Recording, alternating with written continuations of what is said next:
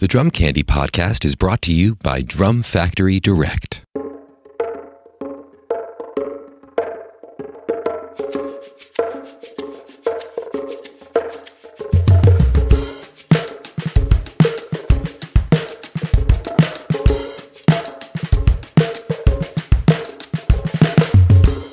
What is up, everyone? We are back. I think I remember how to do this. Welcome into the Drum Candy Podcast. We are kicking off season five with episode one here today.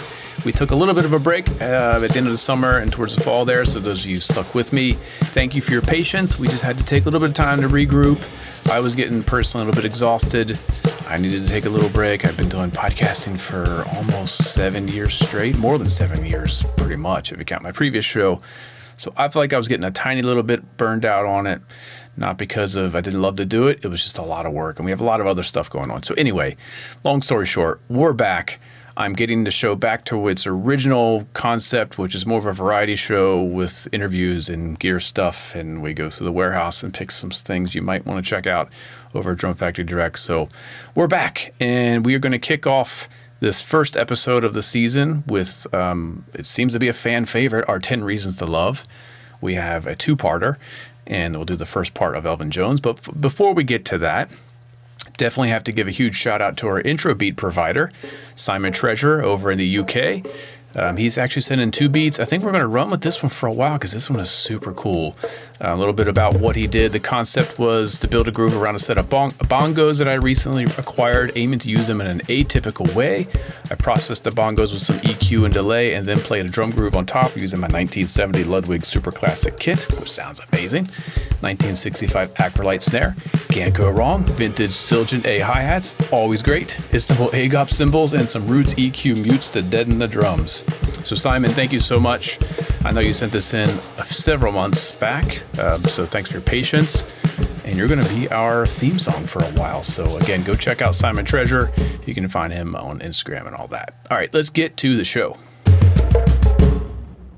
I do want to bring back some news. There's a lot of things happening, and I want to make sure that you are, are aware of it. You might not be like me and nerding out on every possible drum industry and music industry uh, blog, but I just saw just this week that Dream Theater has announced that the original drummer, Mike Portnoy, is coming back to the band. So if you're a fan of Dream Theater, and if you're a fan of the original incarnation of Dream Theater, they've got the original lineup back. I don't know what Mangini's doing now, but he was incredible. I'm sure he'll be totally fine in his next endeavor.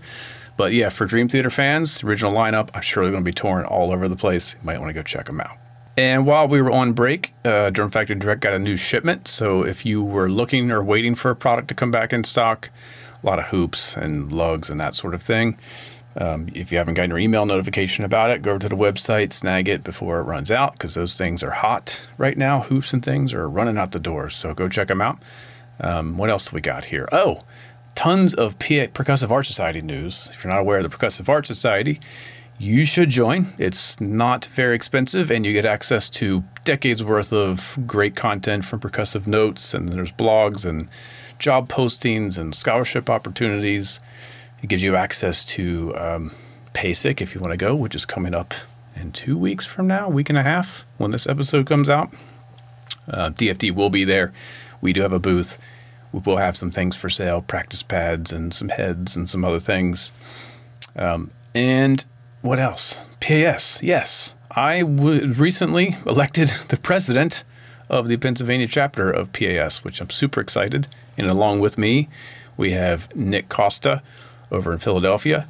We have Sean Kennedy over in the Philadelphia area, and also from Drum Factory Direct, Maya Willie. So that is our cabinet for the Pennsylvania chapter. I'm president. Nick is vice president.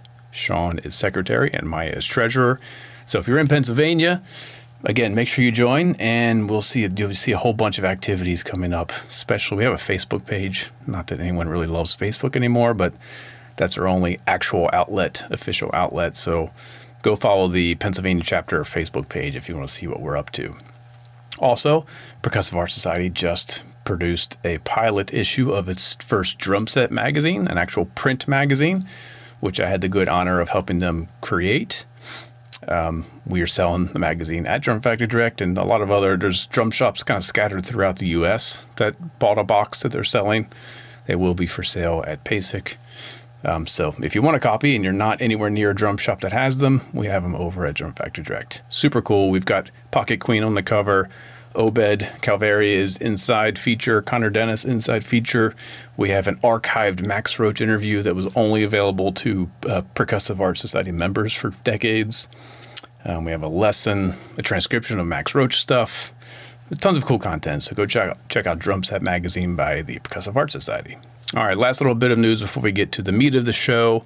Um, there's a bunch of cool records that I saw came out. First of all, New Rolling Stones, Hackney Diamonds, Steve Jordan on drums it sounds freaking killer. I don't know how these guys do it, but they still sound modern and cool and they're rocking. So check out that record to hear Steve Jordan really kind of embracing that role with the Rolling Stones. Um, my favorite band, Wilco, just put out a new record, Cousins, with Glenn Kotche on drums. Check that out. The amazing jazz drummer Allison Miller put out a record called Rivers in Our Veins. Go check that out. And then lastly, John Scofield just put out a new trio record. He's going under Uncle John's Band is the name of the record. That's with the amazing Bill Stewart on drums. So there's a handful of records to go check out.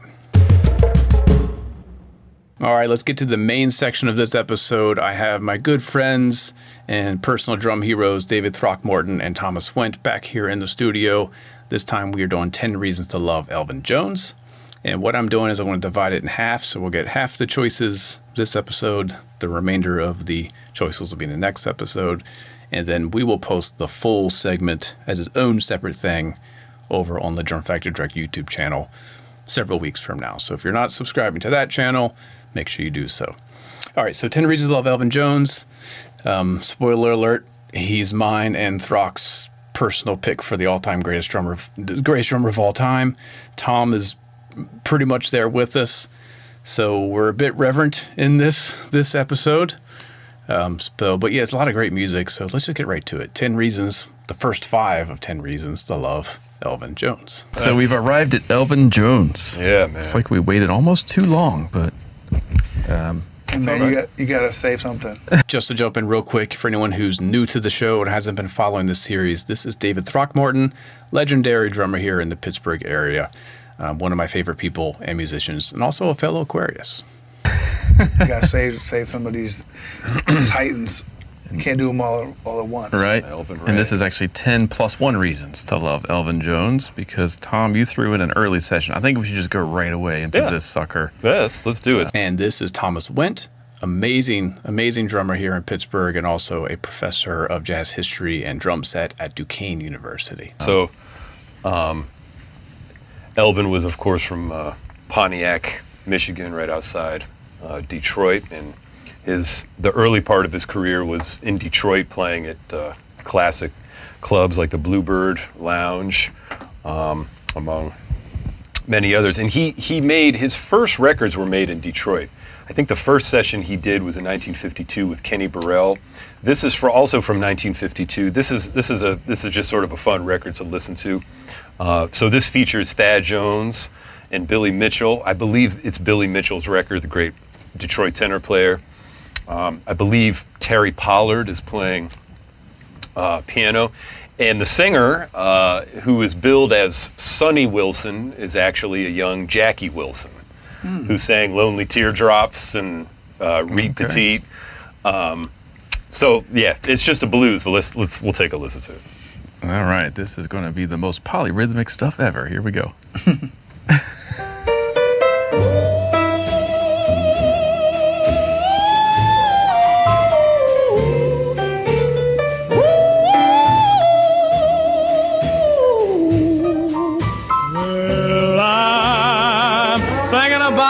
baby.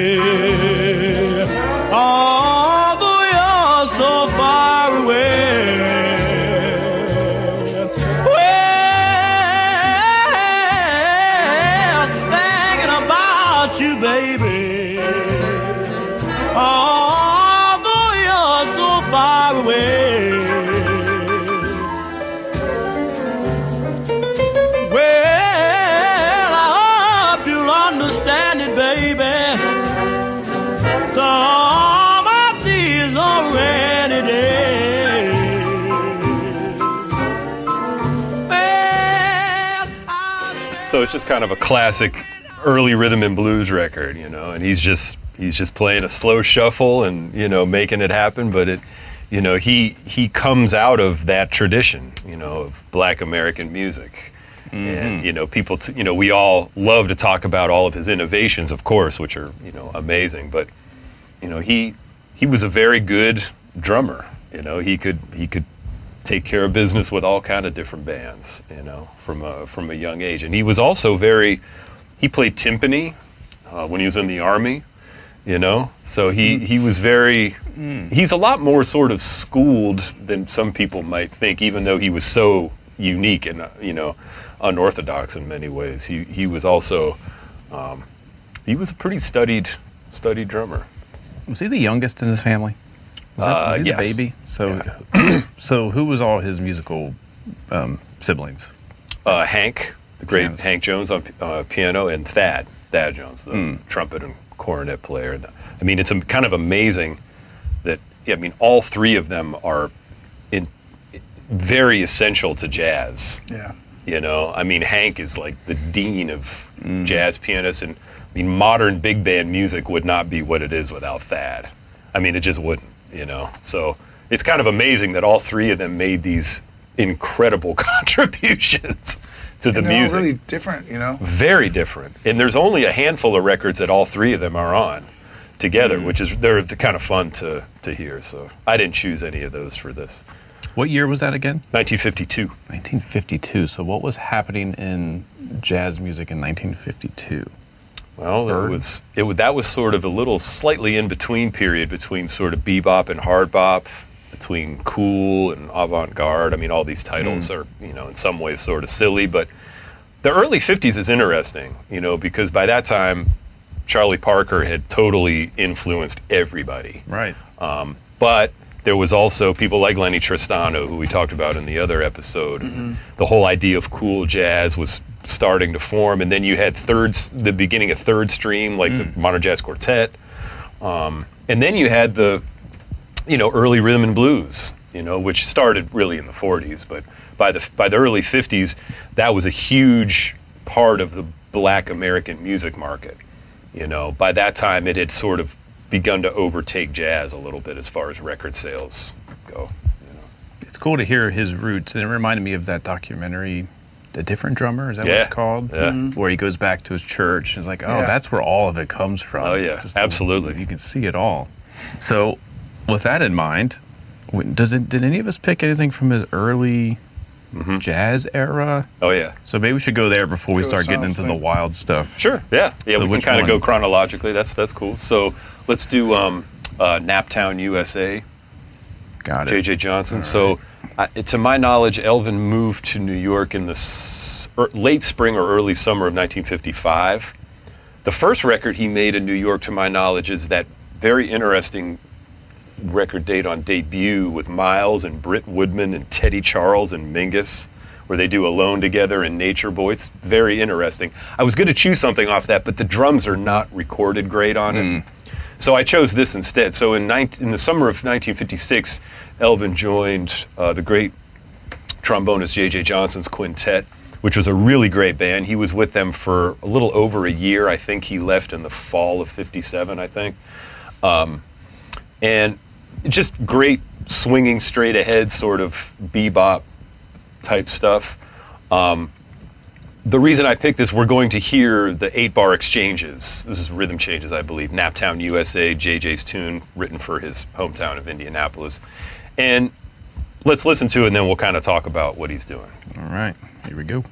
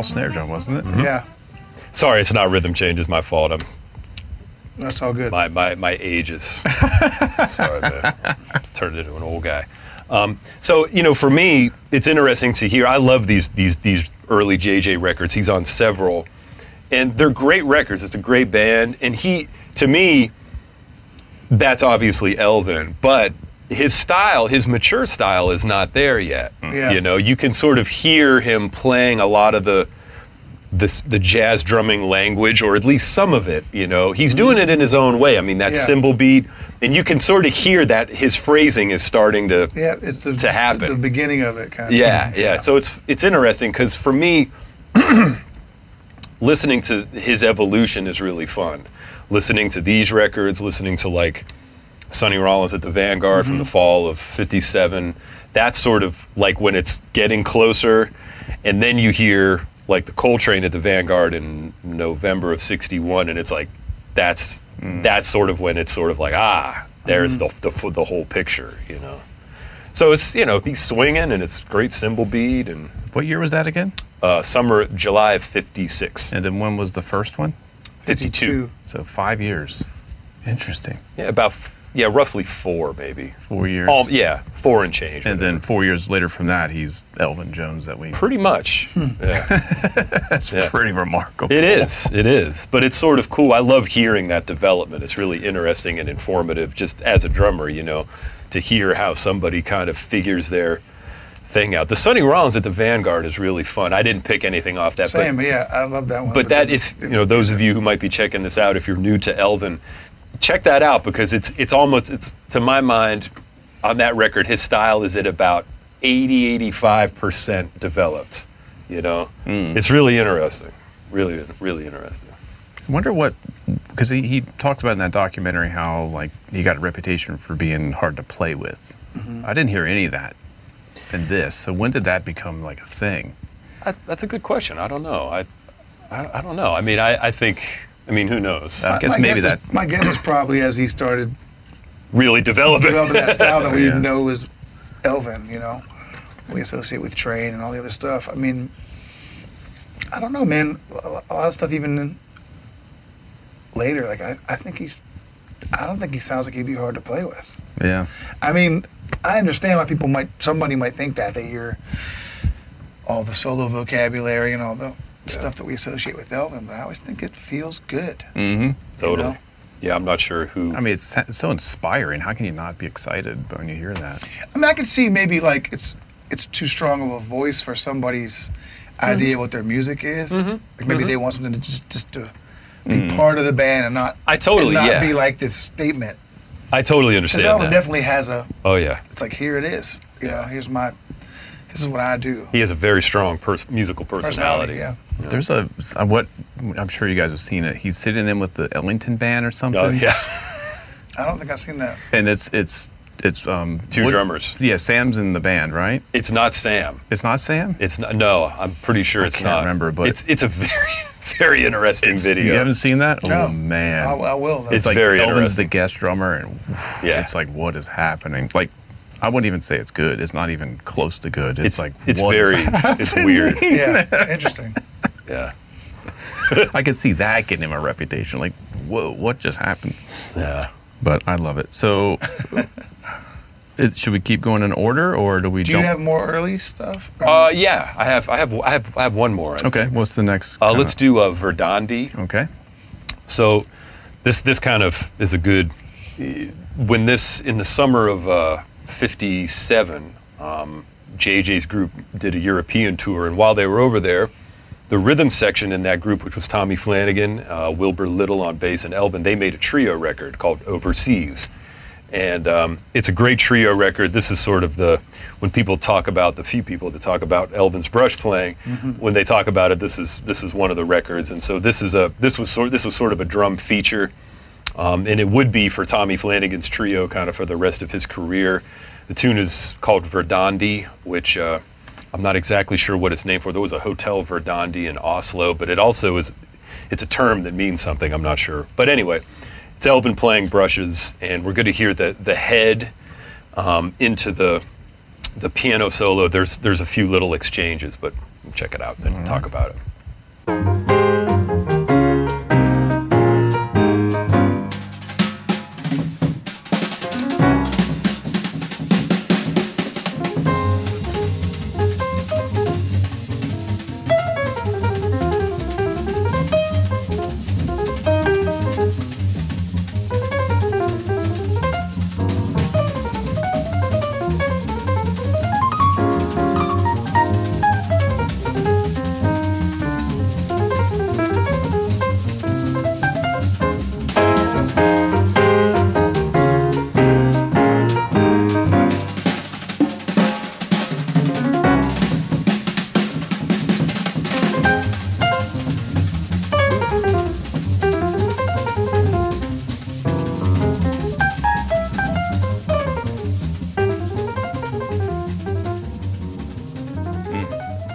So, I mean, for me, the first thing that I hear is he's getting an absolutely beautiful sound out of the snare drum. Um, it's swinging. He's not playing the hi hat very loud at all, so you get all this this beautiful sound.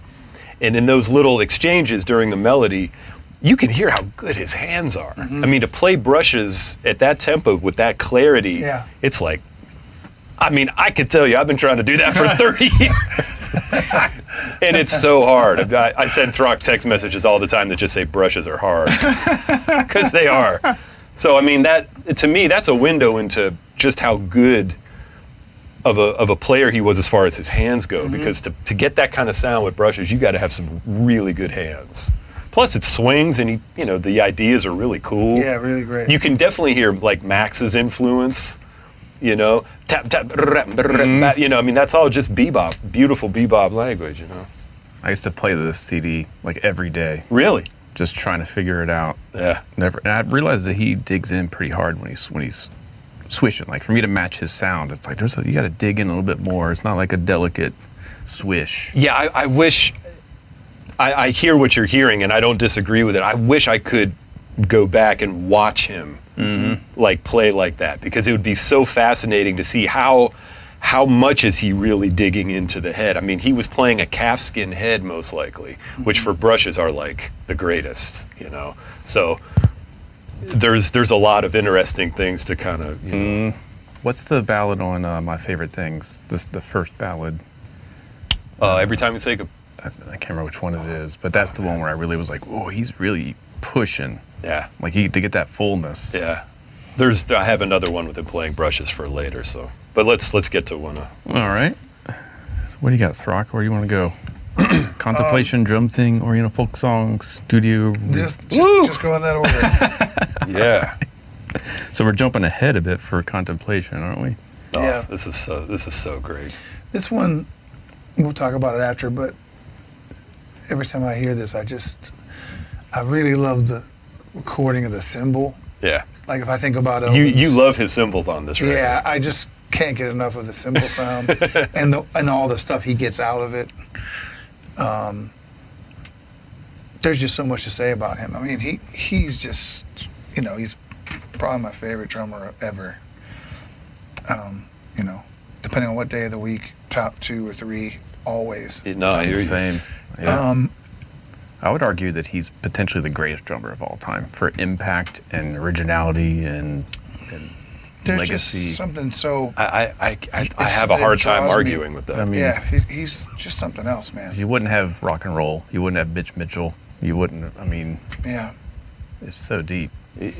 and yeah, just the just the, you know, I always talk about this. Uh, there's like a, a breathing that happens in his playing. It's kind of It's amazing. this beautiful push and pull, and it never.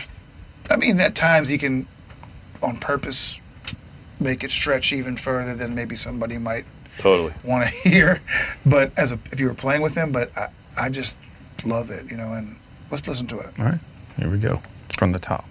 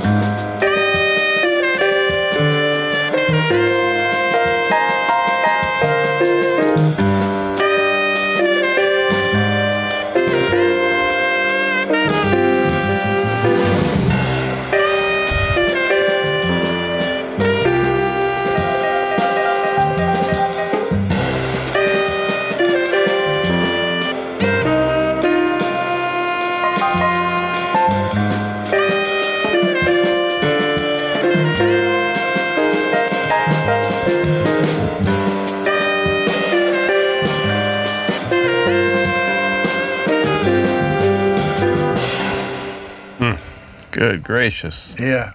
I think I'm hearing that for the first time too. The way him and McCoy play together. It's that such, bass line is so. It's it's such beautifully, just regal, Yeah. gorgeous music. you know what I mean? I mean, It's it's so amazing.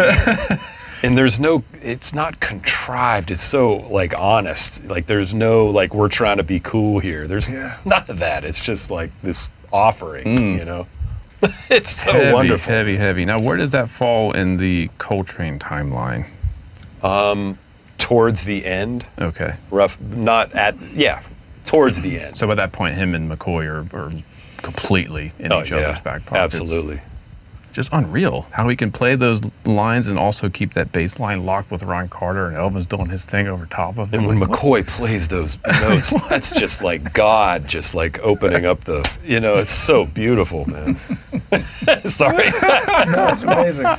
I mean, that music is, you know, it's and yeah, the way his It's, it's like he unlocks like, you know, th- there's these rates of subdivisions that exists. You know, there's like 16th notes, there's eighth notes, there's triplets, and somehow it's like Elvin has like more rates mm, that aren't necessarily mathematical. yes, and it's like he's found a way to in the way he pushes and pulls find ways to just play with time.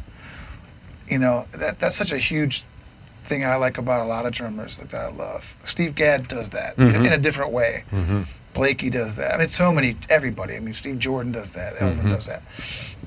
It, it just i'm so i don't know why that affects me so much as a player like hearing people just i think it's like partially partially maybe the, the control the drummer has over rhythm. And and you can say nah like we're gonna, we're gonna be patient with this or we're gonna make this a little more urgent and i just i can enjoy that in people's playing you know? I agree. I think there's a there's personality in that. There's totally personality, but I think I think a lot of what you're talking about is the power of rhythm, mm-hmm. and when you manipulate it, that can have this emotional yeah. effect on people. And I think mm-hmm. too, like this might not even relate, but like, you know, and and I'm, you know, we all have our strengths and our giant holes of stuff we haven't checked out. But I'm just thankful that when I hear music, I mean, we all have our tendencies of what we what we were drawn to and what we're not drawn to. Um, and you know, the grid is fine, and I and that's I do tons of grid playing and playing on you know even subdivisions and things like that. Um, and I'm not trying to over explain, but some music, jazz music is like this. When I hear like stuff out of like African traditions where there's hand drumming and voice, mm-hmm. like I've always been drawn to the sound of that. And and to me, it's it's the unfamiliar nature of I- like I don't know what that is, mm-hmm. but I mm-hmm. know when I hear it, I get excited about it Yeah. and and I I don't even want to speculate on the how these all tie together. Um, but all that exists in this music to me, in, in like you know, in Trane's music and Elvin playing. There's this, there's a little bit of a unf- like when I was a kid hearing it. It's like, man, what, what are they doing? I, it's like a, do you know what I'm saying? It's like a hearing a new language. You're like, man, I want to figure out Absolutely. what that is, and, and that's still a, a huge thing with me with playing is is trying to embrace maybe um, not being afraid to try things that that might be a little odd, and trying to see what you can figure out. That might sound like bullshit. No, no, You I think that's real. Anyway, All of that. I mean, yeah, it, All of that. Yeah, here at Afro-Cuban drumming, it's like, what is what is happening? There's that rip between triplets and sixteenths, and Yeah. even within that, it's kind of like, what is what is this formula? what is and, happening? and, and sometimes I, I like if I if it's we're talking more traditional kind of hand drumming and stuff like that, um, whether it's Cuban music or like stuff like more African, like it's I almost don't want to know too much in a way because it keeps the mystery more exciting for me. I always felt that way about Vinny. Yeah. I didn't want to know what he, what he's doing because Oh, it's wow. so overwhelmingly foreign and Yeah. Wow, that's interesting. You know, the band leader and alto saxophone is Steve Coleman. yeah. He's someone for me. Like I listen to a lot of his music, and it's and it's like I almost don't want to know too much. Yeah. Mhm. No, I totally get that. I like being like, man, I don't know what's going on, but I, you know, you can kind of find some things you can relate to, and I could probably figure out a way to play with it. But I, I don't want to. I, I like the mystery in it. there's something about not analyzing things. And I think when you're a player, you're trying to learn. But I think for me, like just hearing that clip, I mean, when Joe Henderson comes in with that melody, it's Yeah. just like Yeah. It's a you know, and I just why I just want to feel that mm. because Yeah. that makes my life better.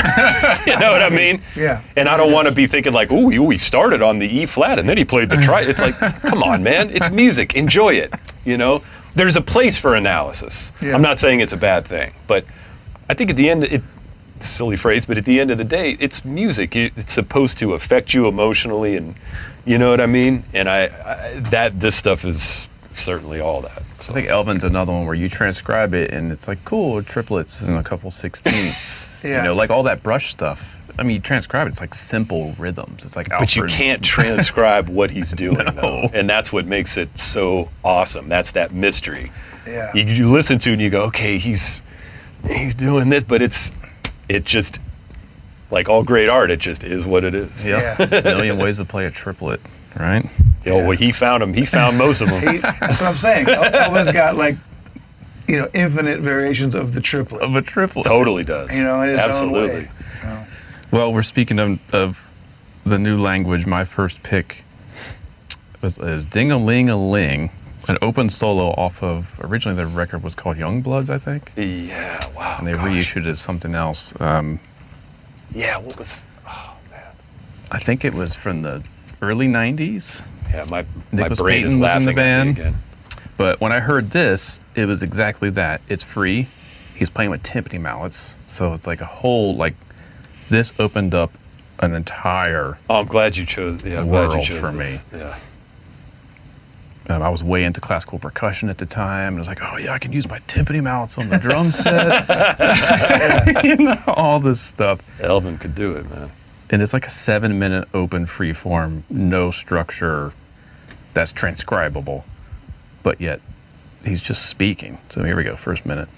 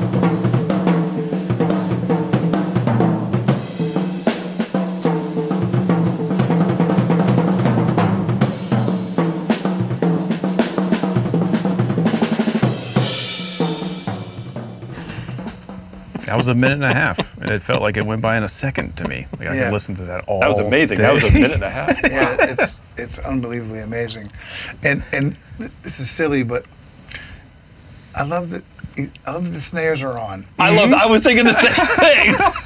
Like 99 out of 100 drummers, or 999 out of a 1,000, you play them out, you're going to turn the Turn the snares, snares off. off. I love it. There- Yeah. There's a there's a tune that I picked off of a of a Joe off of a Joe Lovano record. There's a tune on that album. Trio Fascination. Yeah. I almost picked one from that. I'm glad you And did. there's a tune on that record where he's playing mallets Yeah. and the snares are on. Yeah. And I always think like, oh, he probably just forgot to turn the snares off. As soon as I hear this, I'm like, no, he's just leaving them on and playing the snares on, now here, which is now- kind of amazing. It is amazing. Now here, here's a funny thing. If you, those of you out here who are uh, uh, are into Elvin, listen to uh, Dance Cadaverous from uh, Speak No Wait. Evil. if you listen to that, he starts out and he hits the snare, and the snares are off, and you hear him go, "Ah," and he turns the snares off. I was literally going to say the exact same thing. You could hear him go, Yep. but you hear him go like, "Ah," like, uh. Yeah. and that, I mean, God, that tune. Oh my gosh! Sorry, I'm getting off topic, but anyway, yeah, I love the You fact know, that he left them. There's a um, I had a guy recently who's come out to see me play. So if he hears this, I, I won't say your name, but I apologize. He's a nice cat, and I haven't heard him play drums yet. But he he's showed up at some gigs I've played out of town, and occasionally he'll ask me about something. And and um, and recently I spoke with him on the phone, and he was like, well, "What what it, like what's so great about Elvin?" I mean, he might not have said that exactly. What like what is it? Why do you like it so much? And I'm just like, what? What is there not to like? And I think I think sometimes you just if you come from a different thing, and I'm not saying this is where this cat comes from, but if you come from hearing pop and rock and you know and modern country and or, or even fusion or whatever, and you've never heard that like the, the mm. mallets and the, the the organic nature of that, it might seem like so unfamiliar and just Absolutely. maybe maybe even off-putting to somebody, but but man, like as soon as that started, like you said, you could hear it all day. I'm just like, man, no one. That can only be one person, Absolutely, and it's so special, and it's mm-hmm. like- beautiful. and and it just gets that's better why I and love. better. That's why I love so much. And also, I'll say this too about Elvin. I don't go back as far as some of the recordings Tom knows, but yeah, I have some early stuff as well. And with Elvin, more than maybe anybody else, from the earliest recordings to the day he died, I love all of it. Yeah, me mm. too. With certain drummers, I have periods I really like. Elvin, it's like anywhere along the line. It always hits me the same way. Forks Drum Closet, Nashville's full line drum store. Celebrating its 40th year in business, Forks is independently owned and operated in the heart of Music City. Specializing in drums and percussion, Forks offers great discounts on all major brands and will beat any retailer's advertised price. From new and used equipment, vintage drums, and marching and orchestral instrument, Forks has something for every drummer. They also offer professional rental, repair, and restoration services as well as drum lessons. Stop by their storefront at 308 Chestnut Street in Nashville, Tennessee, or call 615 383 8343 or go online at forksdrumcloset.com. All right, we're going to cut the segment there. I know it kind of sucks to do 10 Reasons to Love and only give you five, but we have so much more I want to do in this show, so I didn't want to have the full hour just be that. So wait till next week, you'll get the rest of that. There's plenty of music to listen to in those five picks. Right now, I want to share a little lesson that I put together. Um, I was working on a variation of, of Elvin Jones's beat for the classic John Coltrane song, My Favorite Things, where he kind of settles into this two bar repetitive cycle. And I transcribed it and it seems super cool. So I just want to share that here, kind of break it down. So if you want to give it a shot, here it is My Favorite Things. Since this episode is all about Elvin Jones, I wanted to share a sort of a amalgamation of a groove that I came up with that's based on Elvin's playing on the classic John Coltrane track, My Favorite Things. Once they get into the solo section where they're just jamming over the vamp, Elvin sort of settles into a two bar pattern that um, he kind of sticks with, with just some variations throughout, which is part of his genius. He can kind of play a repetitive groove, but just keep growing it and, and varying it in slightly little tiny ways. Um, it's pretty magical. So it's a, again, it's a two bar pattern. It's in three four. Um, I'm just going to play the whole pattern first without a metronome, so you can hear that. So here's the whole pattern.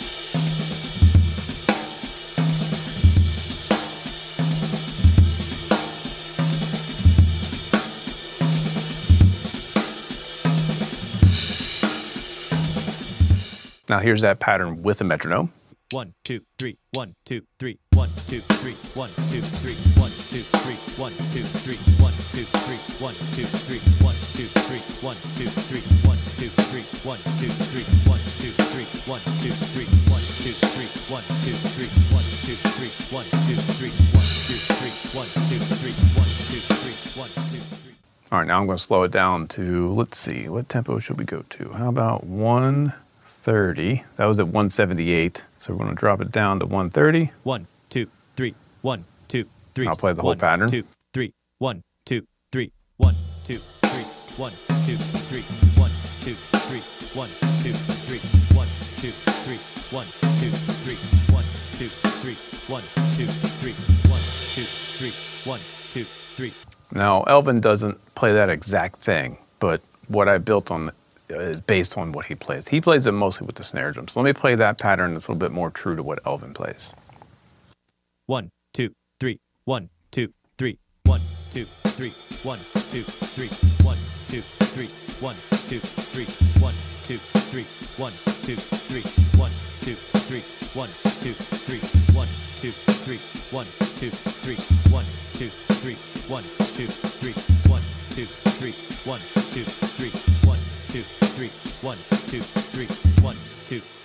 One, two, three. All right, now I'm going to play that pattern up to speed, so kind of more true to Elvin's pattern on my favorite things. One, two, three, one, two, three, one, two, three, one, two, three, one, two, three, one, two, three, one, two, three, one, two, three, one, two, three, one, two, three, one, two, three, one, two, three, one, two, three, one, two, three,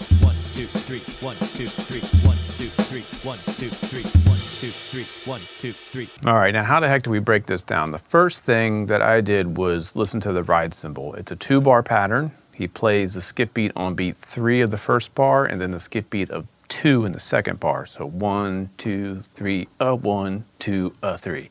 One, two, three, a one, two, a three.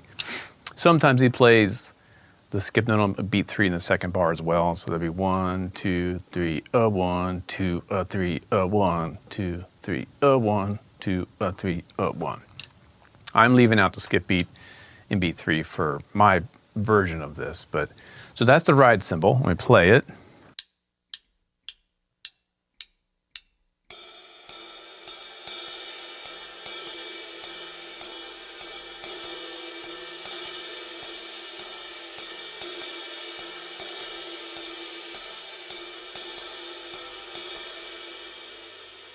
So that's kind of the ride cymbal vamp. He does accent the end of three in the first bar a little bit more than the rest. But again, this is up for interpretation. We're not trying to play exactly like him, just trying to glean something unique that I that felt was a useful groove um, or a really fun groove for myself.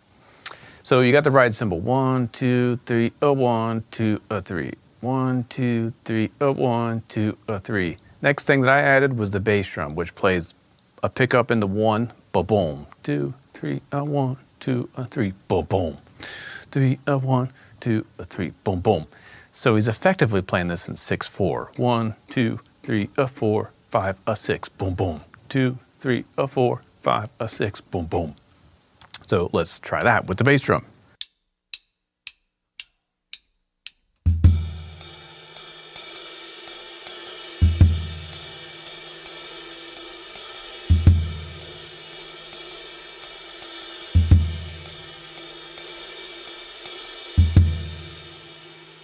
All right. Now, what I thought was the hippest of this whole pattern was what he does with the left foot. He creates a two bar pattern again. So it's on beat two of the first bar, the end of three in the first bar, and then two, three in the second bar. So one, two, three, one, two, three. One, two, three, one, two, three. Or sometimes he leaves out beat three in the second bar. One, two, three, one, two, three. One, two, three, one, two, three. Creates this loping, almost like triplet against the three, four kind of feel. When that all fits with the ride cymbal and the bass drum, it's a super hypnotic groove. So let's check that out. Just the ride cymbal, hi hat, and bass drum.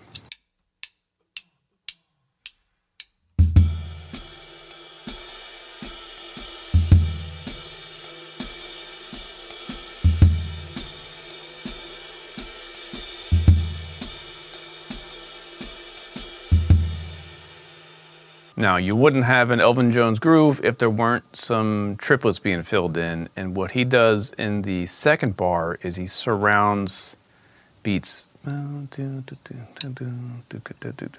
It's on beat two, he plays two triplets with the left hand, and on beat three, he just plays the middle triplet with the left hand to lead into the bass drum. He's effectively filling out around beats two and three with all the triplets with the left hand. It's kind of harder to explain than it is to just demonstrate, so let me try playing it. I'm only going to add the left hand in the second bar. We're not going to do the first bar yet.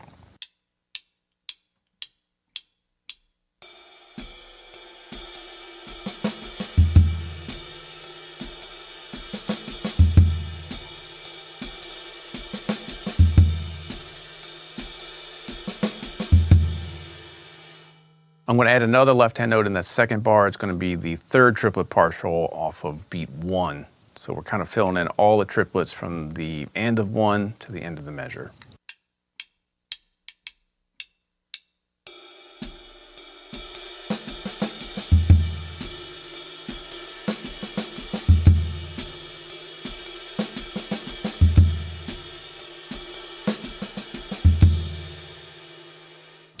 And the last thing to do in my version of this is to put the snare drum in the first bar on the end of two with a little bit of an accent. Boom, tu ga, tu dum, tu ga, tu ga, tu boom, tu ga, tu dum, tu ga, tu ga, dum. Let's try that.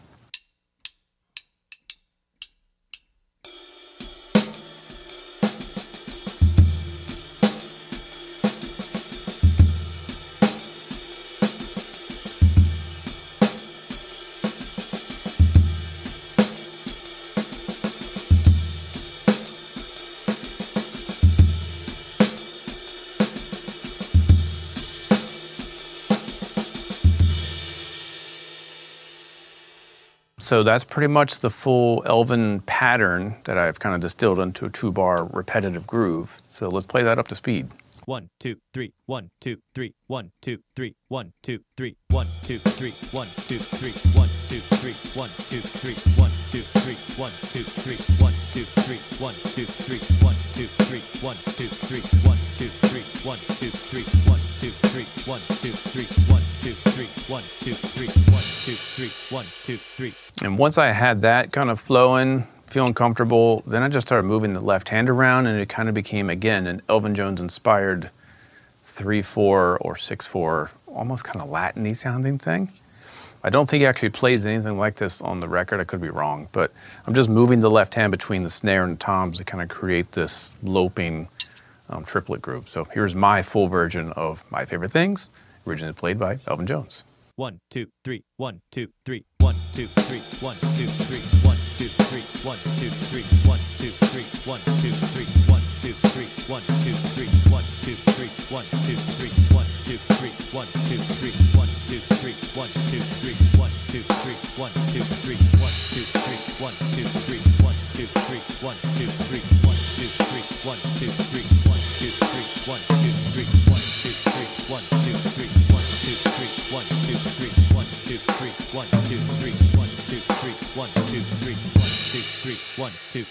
one, two, three. So obviously that's just one variation. That whole record has it's just full of great ideas. Um, so give that record a listen. It's one of my all-time favorite albums. It's very um, palatable, especially if you're not a huge fan of, of jazz, because they vamp over one chord for most of the soloing. So it kind of you're not hearing all these chord changes that are confusing. You really can just sit in the pocket. It's a great one to play along to. Um, I would love to see some of your versions of that groove. That's just my version of it. So if you have any ideas, shoot them over to drumcandypodcast at gmail.com and we'll share them on the show. All right, I hope you got something out of that. I didn't go too fast for you. I'm probably going to transcribe all that stuff and make it an actual article on Drum Factory Direct's website here shortly. But I th- hopefully I broke it down. If you have any questions, just you can always hit me up at uh, drumcandypodcast at gmail.com. And we're going to be doing more of these lessons. I'm trying to get Throck and, and Tom in here to do some lessons as well. So yeah, that's our lesson segment. Um, let's answer a couple listener questions. Probably just one. I have a whole stack of listener questions here. Um, some of these I might have answered in previous episodes, but um, I just want to go back through in case you missed it. This first one here.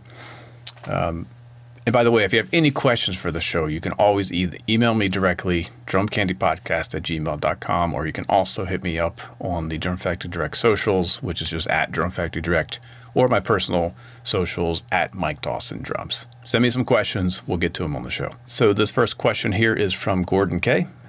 He says, Your early episodes on the snare reno got me making plans for my first snare drum, which was a 1989 steel Yamaha Power V um, that was actually in two rehearsal fires. Um, was also relegated to a timbale role, which I did that as well with my acrylite, which I think is what broke the lugs when I was in high school. Um, says, I'm all in on new heads, wires, and plastic washers. Beyond that, I would love to get a new throw off, hoops, and any other recommendations to get this drum really happening without going crazy high end. So that's the important part.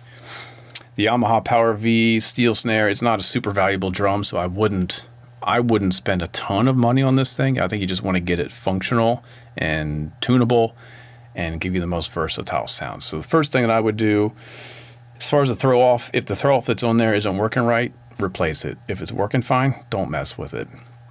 Um, the big thing with throw offs is you got to measure the hole spacing from the center of one hole to the center of the other hole because all the throw offs are different. And then just go to drumfactorydirect.com and you can you can see which ones will actually fit the drum you have. Pretty much anything that we have available would be a good choice. Um, hoop wise, you could do a couple things. The most bang for your buck, you could just replace the hoops with the 1.6 millimeter hoops, which are thinner steel. They're going to let the drum open up more. they're going to have a slightly softer feel, and they're really affordable. So you could do, do that. Or if you're a really hard hitter and you're afraid you might dent those hoops, which you have to be an extremely hard hitter to do that. Um, 2.3 steel, can't go wrong. Just new hoops are going to make it easier to tune. Um, you won't have any of those rust spots if you got any of that going on. Beyond that, if you want to bring some like special character to this drum, you might want to try a die cast hoop just on top. That will make it give it a lot of attack. It'll kind of control it a bit, um, get you closer to like a like a Chad Smith, real kind of popping snare drum sound. Diecast hoops can be a bit more expensive, so that's just how much are you really interested in investing in this. But I wouldn't worry about diecast on the bottom, just on top. Um, what else? Heads. Um, I think in our reno, we ended up landing on a UV1, Evans UV1. Great head. It'll last forever. Sounds great. Easy to tune. Bottom head. Um, Evans 300, Remo Hazy Ambassador. Just any any kind of standard medium weight snare side head would be good. Um, wires. You might be tempted to go with a super wide wires, like a 42 strand or something. But my guess is the snare beds on that particular shell were not um, super great because it's a cheaper drum and it might be narrow. So I would go with with 16 or 20 strand wires, nothing more than that. Maybe just a regular old 1420, just the steel. Um, we have the, the German style, which has the phosphor bronze end plates. Those are really nice. Um, just normal wires is all you really need. Um, and I think other than that, yeah, you'll be good to go. Um, just you know, make sure that your tension rod receivers, the um, swivel nuts are all good. If any of those are stripped, you can replace those. Um, you know, there's all little things you can you can replace tension rods if they're starting to rust. But I would just start with hoops, wires, a throw off if you need it, and the new heads, and just see what you get. Um, and let me know. Send us a send us a, an audio sample of this thing once you get it rolling, if you haven't already. Because again, this came in a while ago. My apologies. So thank you, Gordon. Um, yeah, let's save the rest for later. Let's get to the next segment, which is our warehouse pick of the week. This week's warehouse pick of the week is actually should be called "Why the heck is this still here?" This is a five and a half by fourteen um, eight ply maple, all maple shell by Bucks County Drums, eight lugs, um, natural satin finish, um, 2.3 steel hoops, single ply Evans G1 batter, um, 300 snare side, and uh, the 20 strand snappy snares. Why is this thing still here? We've dropped the price on this thing. Um, we're saving 10% for the time being. It is $539.99, regular um, $600 drum. You will not find a better handmade wooden snare drum um, at that price for sure, and maybe not at all. Um, we did a bunch of demos with this. There's there's like studio demos over on Drum Factory Direct's website. Um, this drum was featured in the episode where Carter McLean, when we did the maple snare drum shootout, it was the winner. So why is it still here? If you need, I feel like everyone needs a premium maple snare drum as a centerpiece of your collection. Um, five and a half by 14 happens to be, in my opinion, the most versatile size because you can tune it high, you can tune it low, you can hit it hard, you can hit it light. It kind of does everything. It serves as a good centerpiece workhorse for pretty much any application. And then you can build your collection out from there. You might be saying, well, my kit came with a wooden snare drum. Why would I get another one? Um, not all wooden snare drums, especially not all maple snare drums, are built alike. Um, the quality of the maple can be very different. The way that they're constructed can be very different. We know that this is premium maple, handmade. Um, Chris Carr at Bucks County does make his own shells. He cuts all the edges himself. This is all one man produced this amazing drum. And I'm going to just play it and a couple different tunings so you can hear it. And then one of you needs to buy this sucker. So right now it is tuned high, as high as I ever tune a snare drum. Um, it's fundamental note G sharp if you care. It's just below the point of choking. So let's have a listen.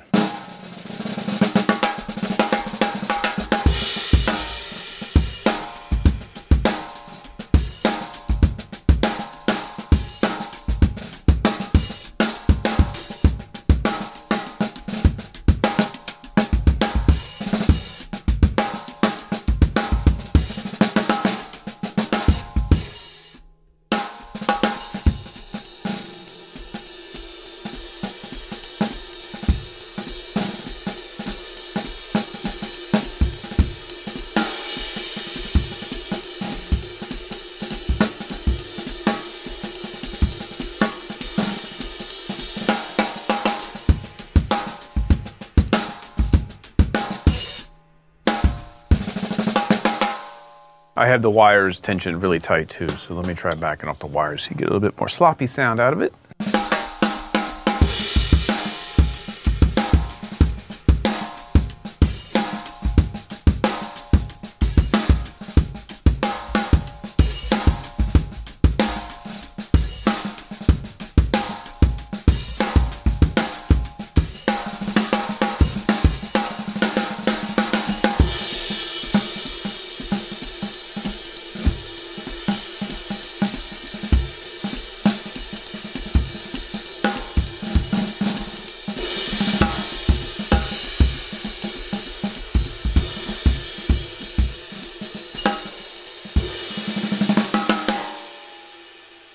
That to me, tuned like that, awesome for a Steve Jordan kind of funky groovy thing, or with the wires tighter, amazing, really sensitive, articulate, kind of jazz, low volume drum.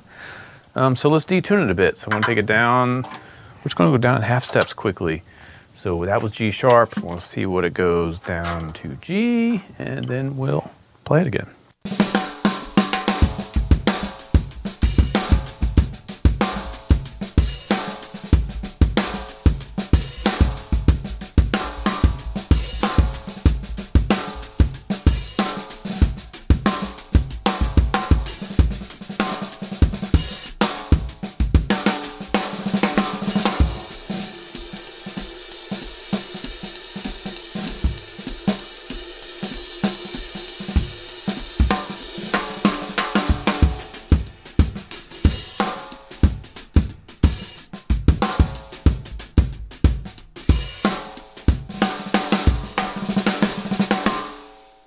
That right there is the tuning that I would use on most of my normal gigs that cover a wide range of sounds. Maybe put a tiny little bit of dampening on it, but I'm not going to dampen it. It's wide open. I should also add one overhead mic, bass drum mic that's in front of the bass drum, and then a little bit of a Yamaha E EAD10 to add it out. That's that's all you're hearing in the mix. So no close mics. So let's go down another half step.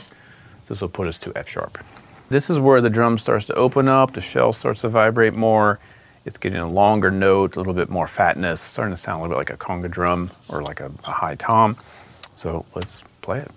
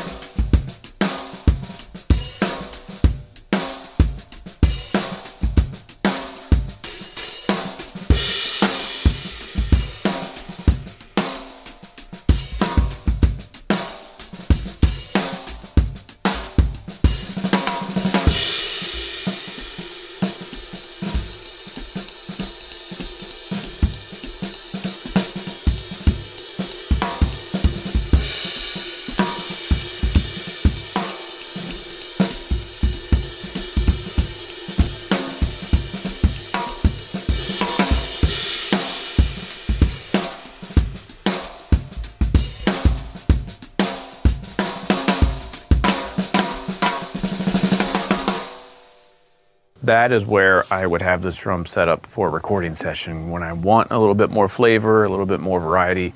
For live gigs, I tune a little bit higher because I want to kind of control the snare drum a little bit more for different rooms. But if I want to put mics on it I want to have some character, it's really starting to open up. It still sounds really crisp, really controlled, even with no dampening. Let's go down another half step.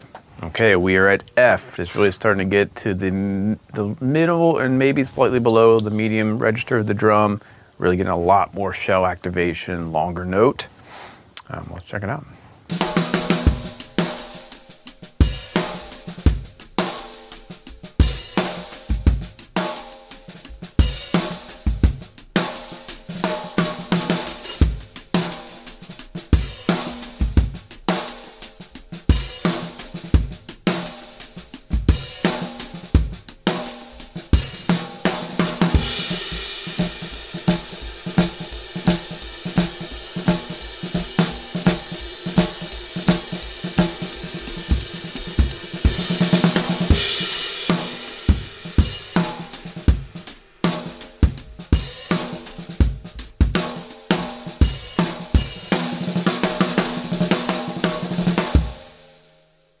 That's another amazing studio sound. More fatness, maybe for slower tempos, but you know the depth keeps it pretty quick and punchy.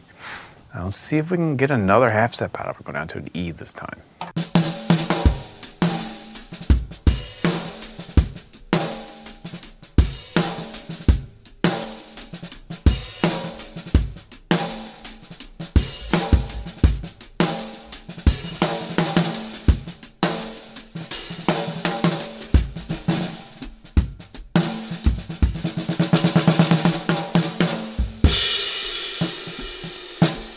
All right, now we're into that kind of specialty snare drum sound, that compressed, kind of punchy, gushy sound. I did tighten the wires a little bit, and I am also going to put um, a little bit. This is a drum wallet dampening. We'll sit that on there just to tighten it up a bit, and let's hear what we got.